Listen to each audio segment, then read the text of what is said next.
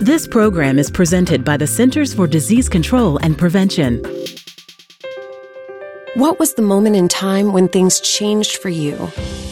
What motivated you to move forward or take action?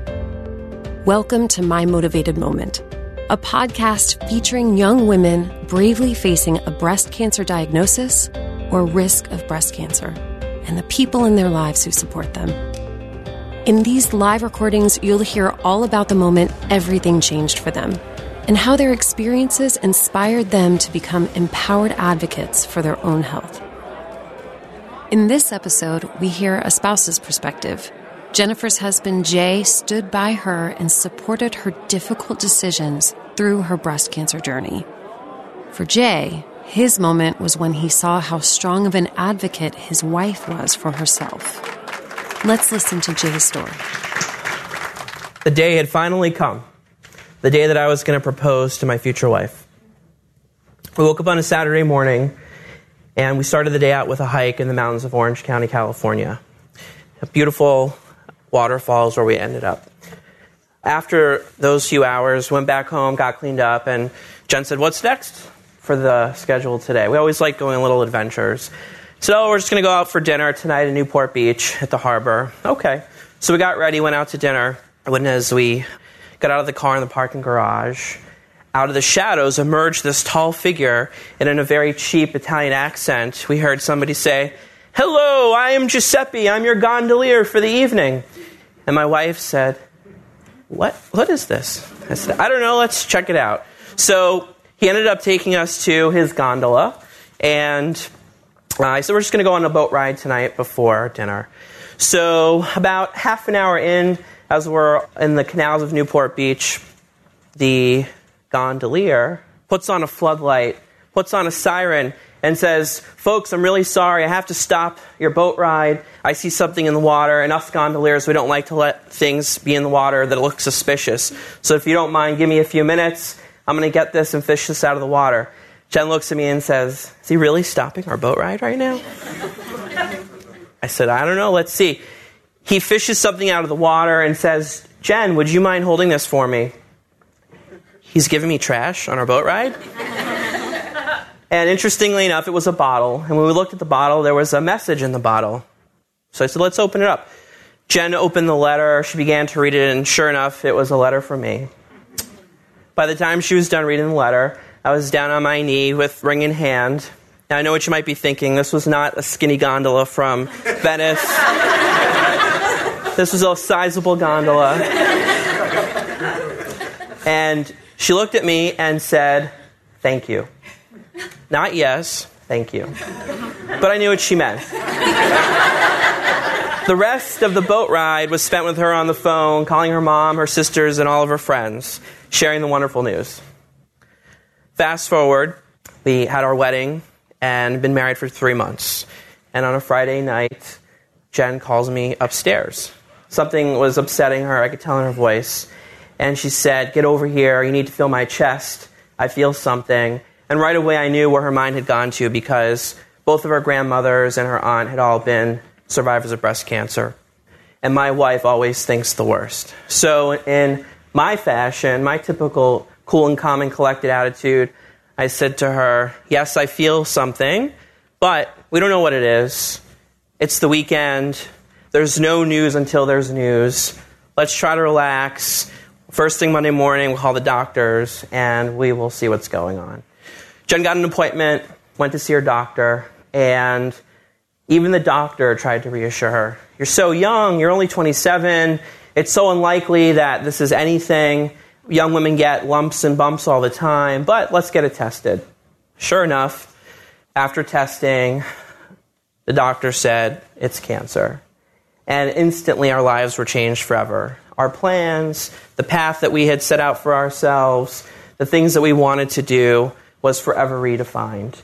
And amazingly, my wife took the bull by the horns like she always does, and she set the tone for all of us for myself, for her mom, for our families, our friends, and she made it quite clear to everybody I'm going to kick cancer's ass, and we're going to get the show on the road and do everything that we need to do. Now, during the process, one of the doctor appointments that we went on was to meet with a fertility specialist. Fertility specialist who specializes in meeting with women who have breast or ovarian cancer in order to think about and consider fertility preservation. We never thought about this. We never thought this is something that we had to consider. So he suggested, you know, the technology exists, we have the science, let's save your eggs, make embryos, you should freeze them as a security blanket, as a safety deposit. But her oncologist said, you know, I'd rather not you be exposed to the extra estrogen since the cancer that you have is estrogen receptor positive. And because of your age and because it's a stage one cancer, I really believe that you'll hit the five year mark and you should be able to carry on your own and get pregnant naturally. So we put our faith in God, and that's the path we went on.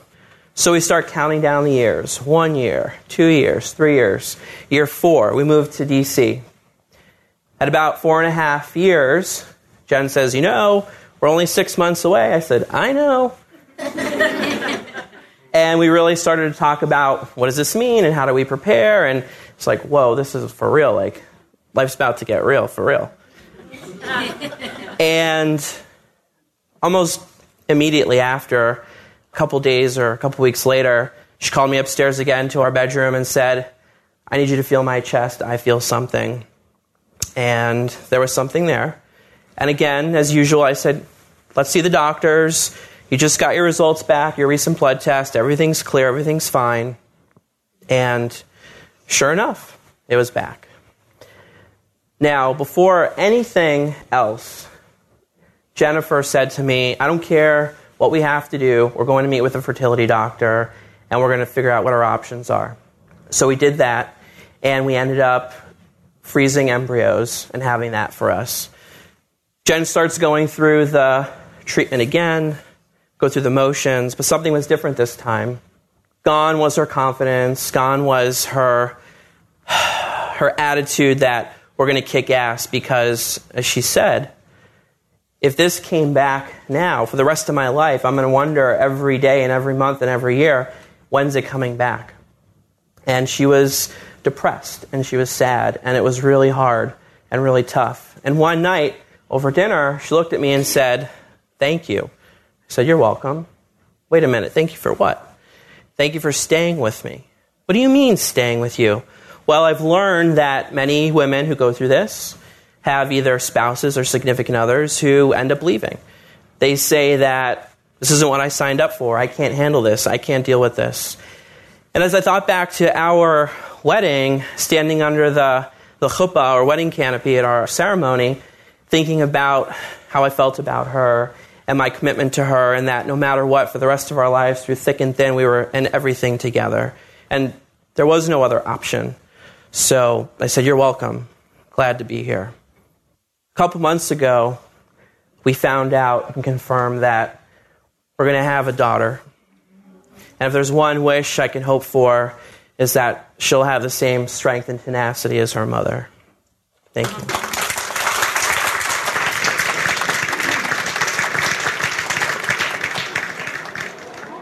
Fighting breast cancer together made Jay and Jennifer a stronger team who can look forward to an even stronger future.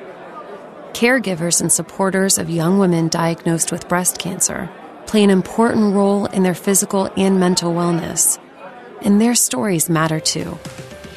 We hope that stories like this will empower you to bring your brave. Your story matters.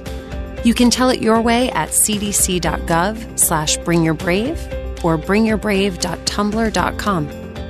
This episode was brought to you by Bring Your Brave from the Centers for Disease Control and Prevention. Take care of yourselves, and thanks for tuning in. For the most accurate health information, visit cdc.gov or call 1 800 CDC Info.